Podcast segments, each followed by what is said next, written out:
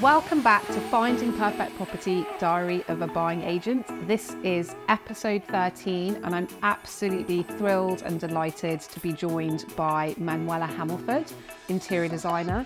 Um, Manuela Hamilford is the founder of Hamilford Design. Um, and she has run her own successful interior design business and architecture practice since 2000. Um, she's helped hundreds of clients transform their homes from townhouses in London to uh, cool apartments in New York, luxury retreats in the Hamptons, um, prestigious country estates. She's even done hotels in Europe.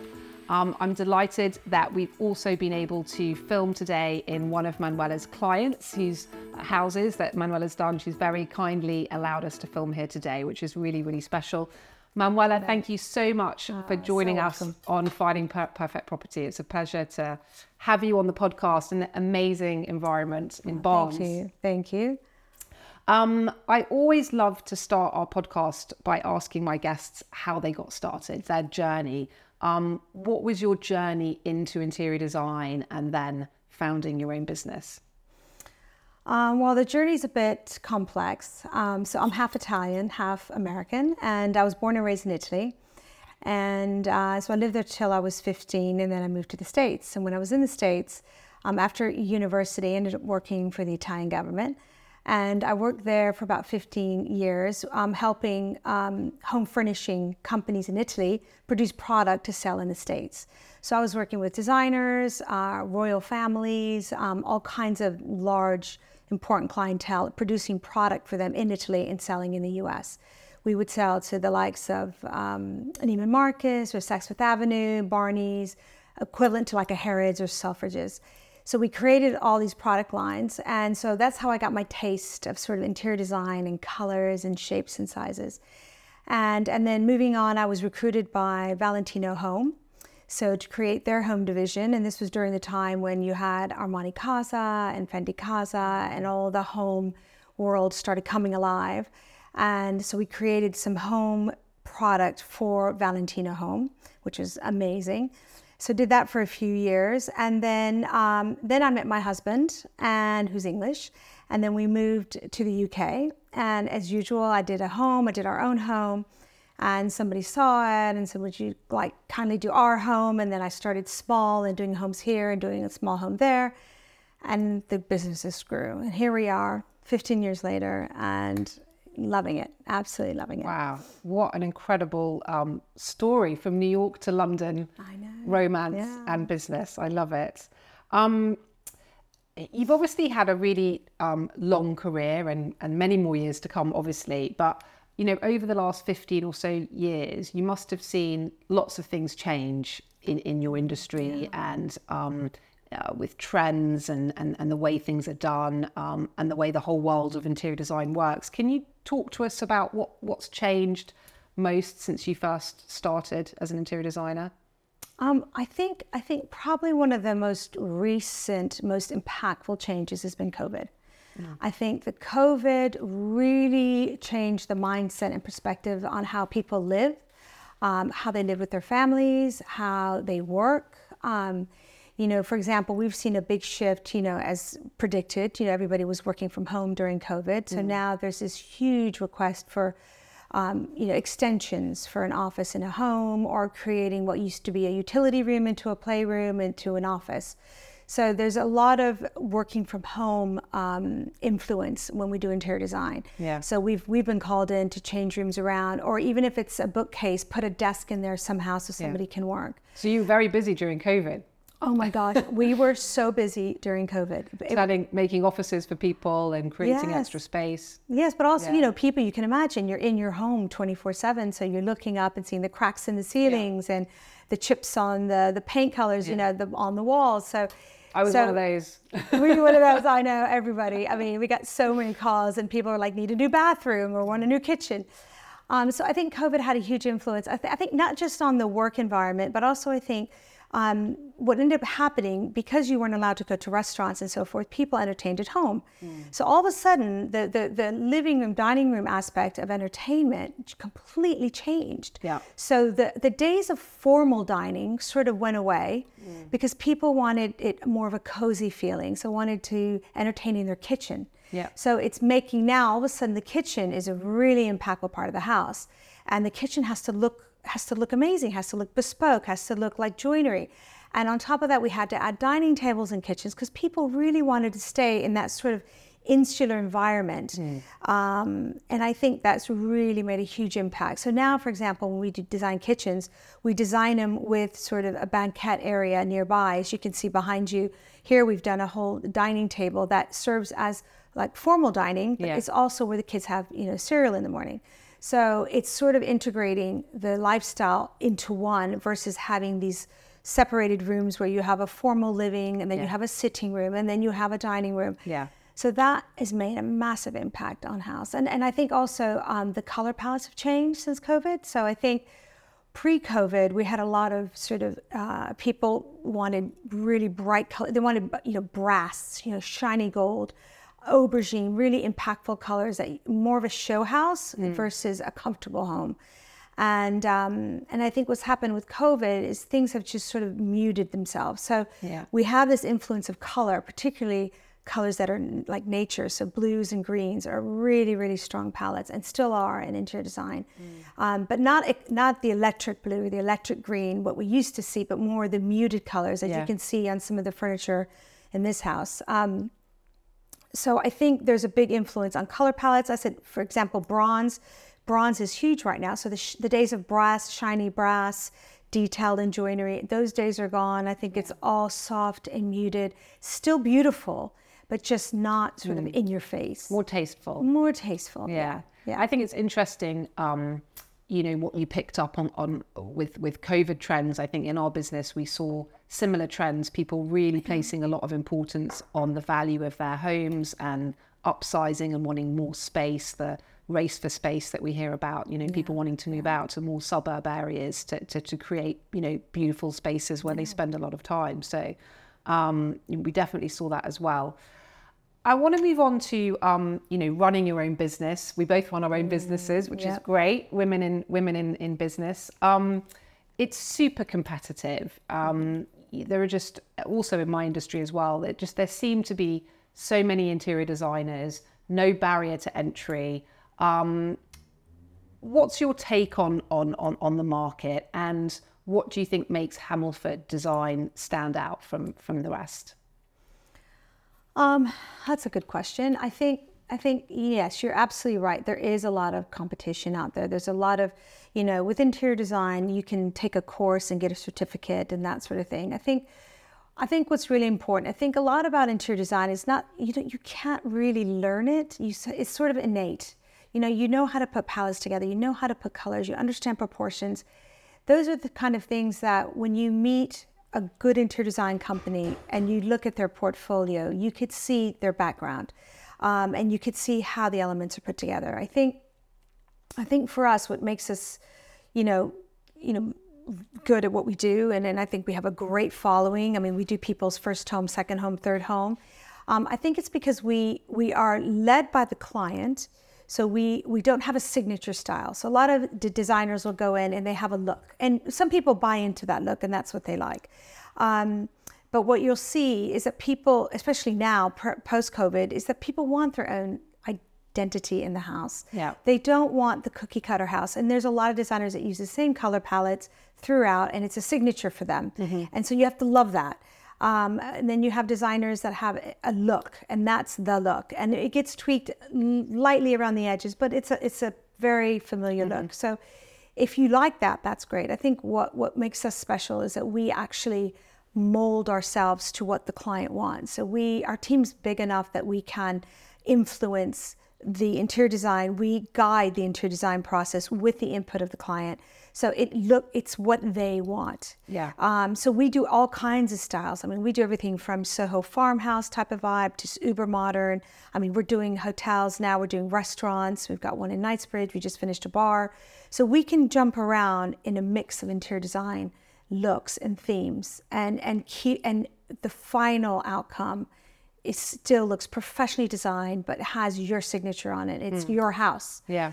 um, so i think that's what makes this really special I think that's yeah. I mean, I think that's really important. I think certainly, you know, when clients are asking us for recommendations for interior designers, um, I don't know many clients these days that that you know want an interior designer to overpower them and and, and tell them yeah. what to do. I think it's definitely a has to be a collaboration. Um, Well, particularly because I think now what's different. Also, you were asking before about what's what's changed in interior design. Well, I think now you know clients have access to so much interior design tools, hmm. and you know with the likes of Pinterest and Instagram, who's constantly feeding ideas and DIY and how to do this and how to find that.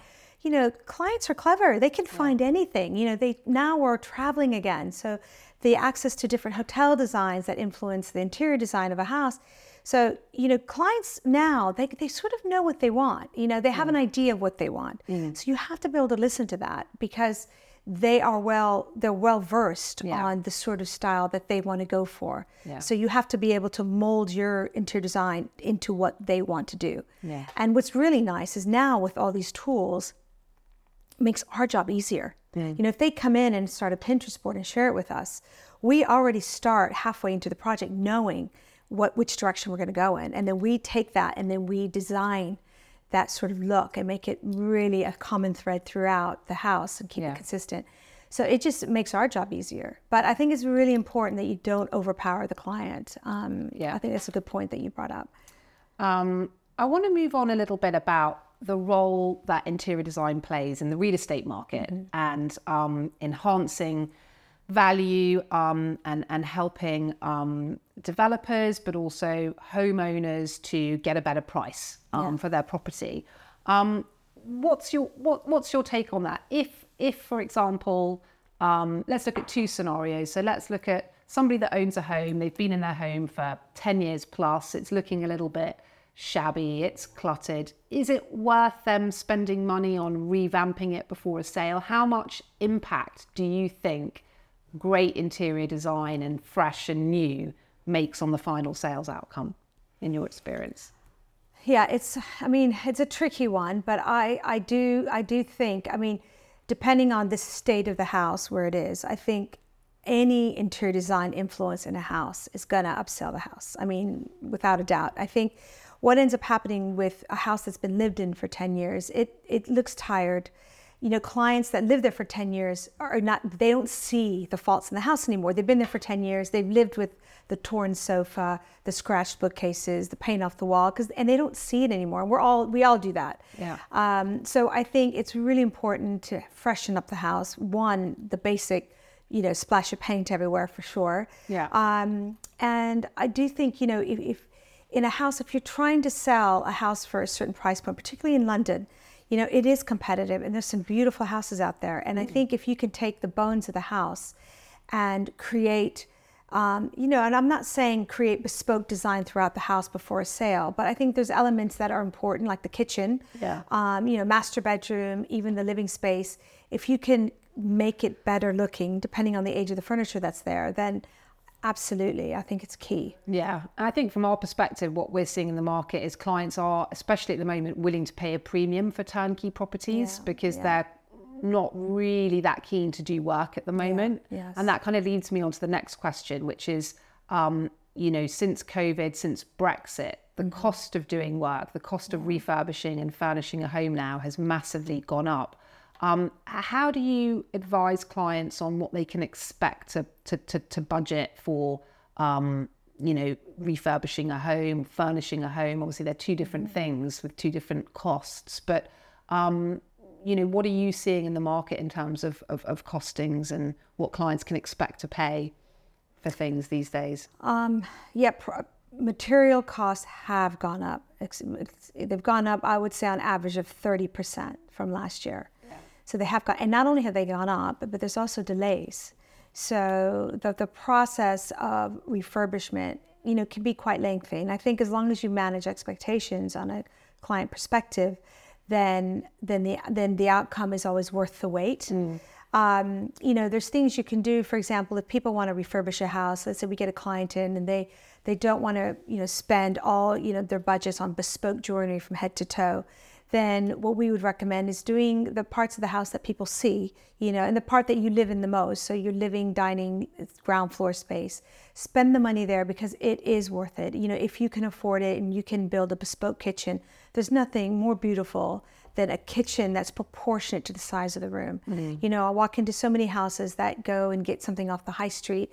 And unfortunately, when you do that, you're sort of obligated to certain dimensions and certain sizes. Yeah. So it ends up being smaller sizes. So you walk into a house and you've spent the money, but your kitchen island is a fraction of what it could be yeah. if you had it done bespoke. So it's those little things that make a difference. Now, if you just want to get a bigger island, then you can just spend the money on that, you know. But I think in bookcases, you know, when you're trying to build a bespoke bookcase, you know, when the bookcase doesn't quite reach the sides or reach the top, yeah. Makes the house feel shorter, makes the ceilings feel lower. Yeah. So particularly if you're in a flat that's got low ceilings, you definitely want to utilize the height. Yeah. Whether it be in the kitchen, whether it be in the bathroom, you know, we have tiles that go all the way to the ceiling.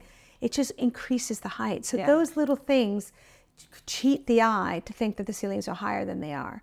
Um, so there's these little things. So you know, depending on budgets, you can do just ground floor and master, and the rest of the rooms, you know, you can fudge, you know, and make them look designed beautifully, you know, without going through the bespoke route. Um, so I think it's it's yeah, prices have gone up. There is ways to be clever with it. Um, there's a lot of great product out there that you don't have to wait for that you can get, you know, off the shelf. So I think it's about you know a good integration of both. Yeah, yeah, I think that's really good advice. Um, you know, a good mix of, of, of bespoke and some off the shelf ideas if you're yeah. kind of working to a budget. Um, of course, not all clients are. Um, I want to talk a little bit about how um, ESG um, and sustainability have affected your industry. I think um, I think it's definitely a trend that we're starting to see in our industry. Clients um, asking more questions about how sustainable homes are, how energy efficient they are. Um, how are you seeing that impact um, the way that you design clients' homes? Yeah, it's really interesting because we've just had a situation like that just last week. So we're working on a big, um, big house on a lake project, and um, and the house original design planning permission two years ago was this wraparound glass all the way around the house, three floors, beautiful house overlooking a lake. Um, now all these new regulations have come in. Um, the SATS-CAL, which is basically the amount of heat that is allowed into a house. So there's a certain calculation that the M&E engineers um, find, and then those. So now you can't. You have to be very careful of how many windows you put into a house because windows allow heat in. Yep. So there's a lot of regulations now on windows, how many windows. Um, you know, you 25% lights have to be light efficient. Your downlights um, have to have a certain rating um, in order to install the downlights. You can't just put a load of downlights up.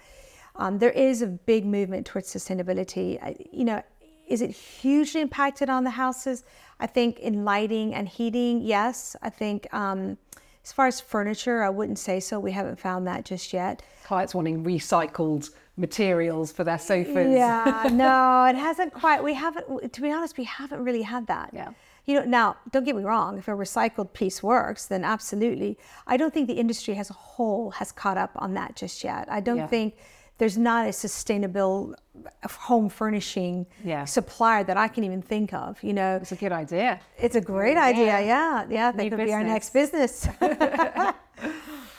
Um, I want to talk a bit about sort of creating timeless designs because I think for um, you know for a lot of people, uh, you know, when they do up their home, that'll be it for quite some time. You know, they won't often then do that again.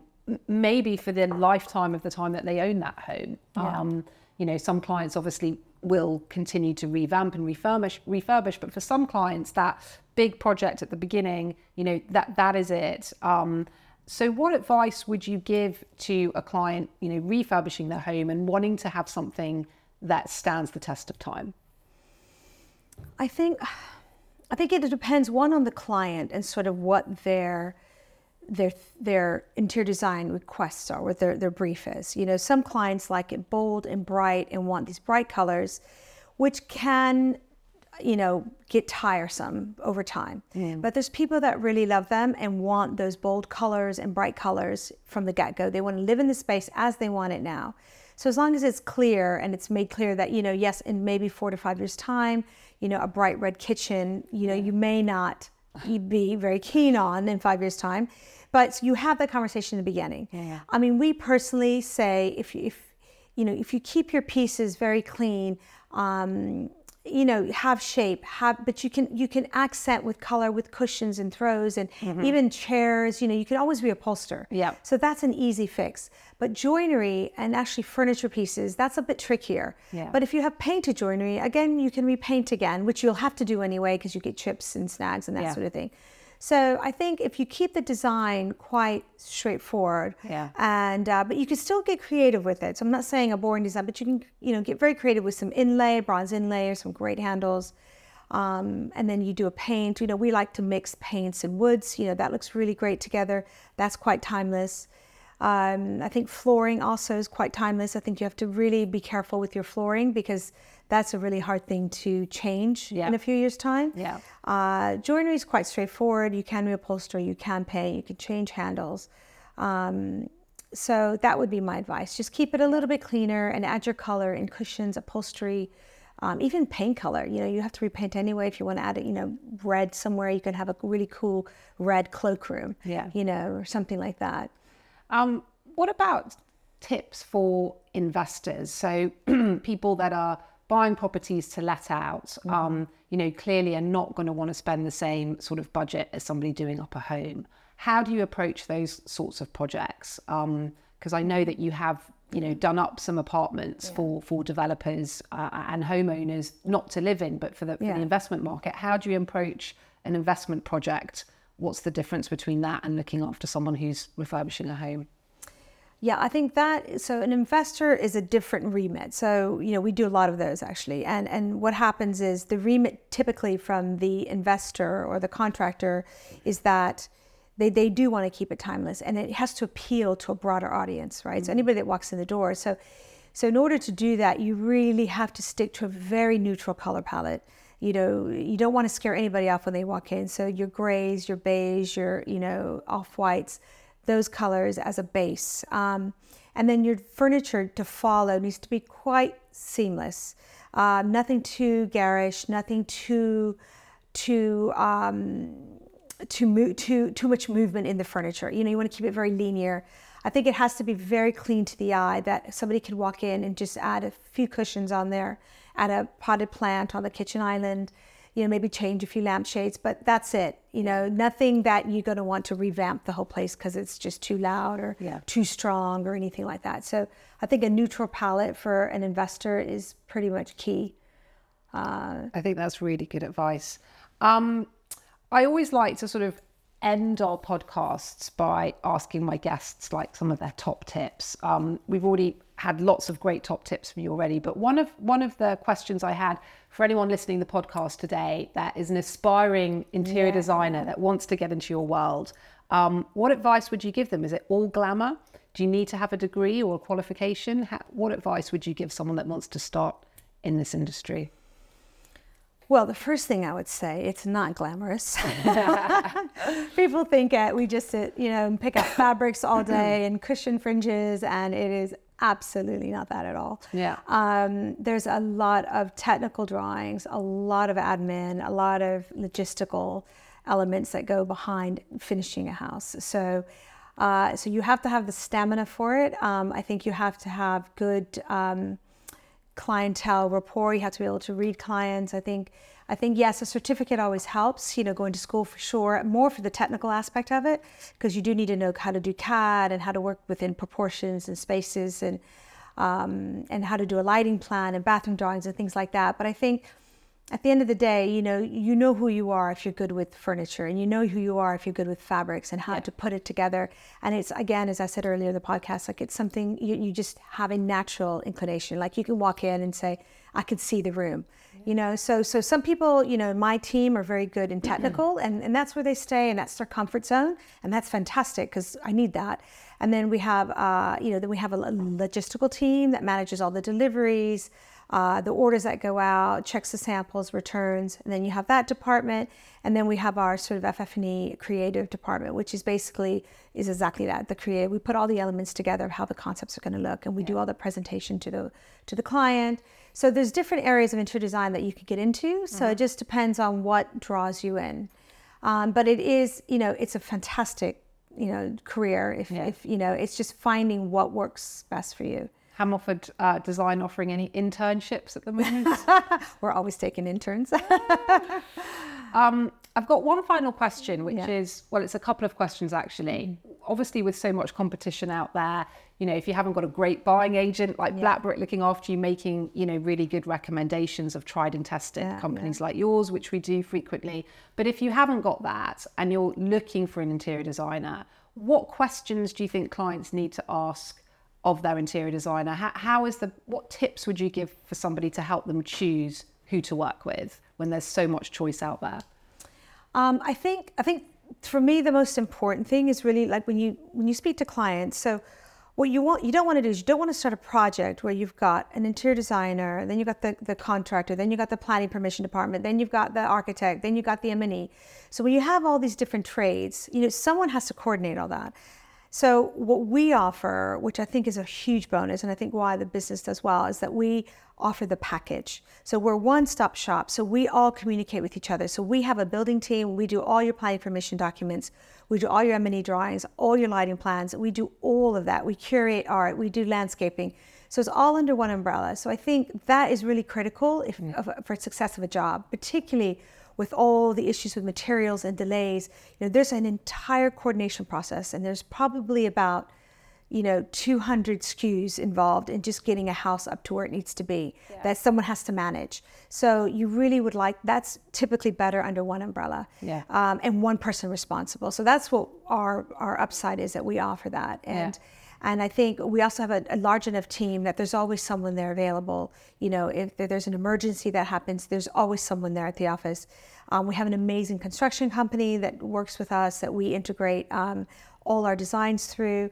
Um, the client is very much in touch with all the whole team. Mm-hmm. So there's no barriers, there's no hierarchy. You know, of course, there's one person that you communicate with, but you know, it's really important that when you look at a design team, that you, you know who you're speaking to you, you know, when you send your Pinterest boards, you have that same line of communication and that person that really understands what your remit is. So I think what ends up happening is sometimes people get moved around depending on, you know, if their budget lessens, they get moved to a different department. Well, I mean, that's awful. You know, we mm. would never do something like that. So, you know, we we are that one-stop shop, and I think I think that's really important. Yeah, and I, and, and I think also the fact that we do various interior design, yeah, co- design yeah. concepts. You know, we're not one one look you know, because we're such a varied team, we can come up with concepts that no matter what your style is, you know, we can appeal to. Yeah. Um, I guess another area that clients sometimes have difficulty understanding is how interior designers get paid. Um, because so many different designers, designers operate, you know, different ways of, of, of, of charging. Mm-hmm. Um, is there an industry standard that everyone follows? How does it how, how does it work? Because i think sometimes it's a bit of a gray area that clients have yeah. a hard time understanding. You know it is it's very every person every company has their own way of doing it. I guess it also depends on the package you're offering and and what is behind the scenes like what is required for each remit. Um, the way we work is we have a design fee that is amortized throughout the course of the job. And what that design fee allows the client is the all the technical design, all the drawing that leads up to the package. Um, now, within that drawing fee, if we have to do planning permission documents, and there obviously is a fee for that. If we have to do site surveys for engineers, plumbing, draw anything like that, we there's a charge for that. But that's also part of a design fee. So that design fee can be as small or as big as required, depending on the remit. Then separately to that is the procurement package. So um, the procurement package is obviously all the product that we've selected, we've agreed with the client, um, we've done the bespoke drawings for, um, and that package is a separate costings. And the way we work is we split the trade with the client, which is really good because you know we get anywhere from you know 15 to 50 percent off on product. So for example, on a fabric, you know we would get you know 40 percent off, let's say. So we give 20 percent to the client and we keep 20 percent. Yeah. And that just covers all our time, you know, procurement time, which yeah. is huge, huge. Um, so so that's how we work. Yeah. And and it's really been great. It works easily. The client feels like it's fair. You know, they never pay above retail on product. Um, so the money they're saving within that trade price helps pay some of the design fee, Yeah. which is really nice.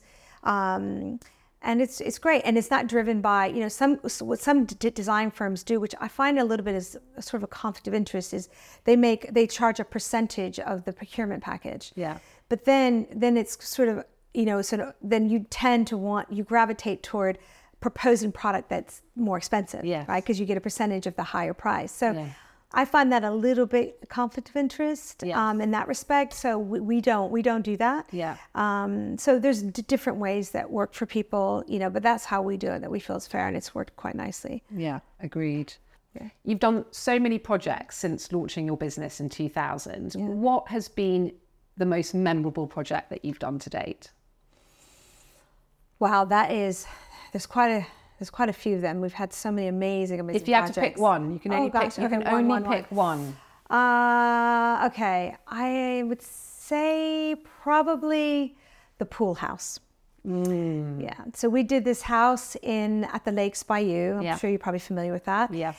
And it was uh, a house that had a pool on the rooftop, which is the only pool in Europe on the rooftop uh, for residential and uh, for residents. And um, I think that was probably our most memorable. It was just an amazing project. Um, we had full scope, no remit. Yeah. You know, just kind of go with the, the landscape, go with the, sh- the size of the house. It was an enormous house. Um, six bedroom, if I remember correctly, and it was Five half just thousand square yeah, feet, five and a half thousand Yeah. square feet over three floors. Yeah. It was big. It was big. A lot So of you put a windows pool on a roof. on a roof. Amazing. Oh Amazing. my god! And did it ever was- leak? No, no. I know you just hold your breath when you see this pool being brought down on on a pulley, but it was insane. But It was a beautiful amazing. house. I, I, I've seen that house. Yeah. I also think that's a great example of how a great interior design and designer can help you achieve um, a, a brilliant exit value. Yes, Um, you know, I think that client almost, without mentioning figures, but Yeah. doubled their money. Yes, exactly. um, yeah. from what it cost them Yeah. to buy the house and build it and Yes. use you to design it and furnish it. Yeah. And then the exit price in quite a short time frame. Very big. Yeah. Uh, doubling his money. Yeah. So there we go. Great example. Um, so final top tip for you is um, we're approaching the end of 2023. Um, and um, what are your top tips and, and where do you see in interior design trends going in 2024? Oof. Okay. Um, I mean, to be honest, I'm not sure. I mean, what we're seeing now, which I think will definitely go into next year, is the furniture collection. So we're doing. Um, so I'm doing a talk actually on Monday um, on the same subject with a furniture supplier, and what we we were chatting the other day. What we find is that. Um, we find this in our studio is that our furniture now is taking we do a lot of curves there's a lot of arches a lot of round i think this whole luxury design has changed to much more what we would love to call like comfortable leisure luxury design. So it's it's um, a lot of the shapes are not as angular. There's not a lot of corners, and I think that's all evolved from the soft to muted colors that have now been introduced this year, down to now making the furniture soft. So we're doing we're including arches. I mean, we did it in this house as well. We've done you know arch crystal doors, shower screens are huge arches with ribbed effect glass, which is ribbed, which is also sort of a curved effect versus a straight glass. Um, coffee tables, we shape them like a kidney shape. You know, sofas. Oh my gosh! I mean, you've seen them probably the curved sofa trend. I mean, it's Yeah. fantastic. And now it's taking on where it's curved sofa with sort of a big chaise at the end, which is stunning. So we're doing loads of sort of softening the the four four walls in any space and softening it with curves.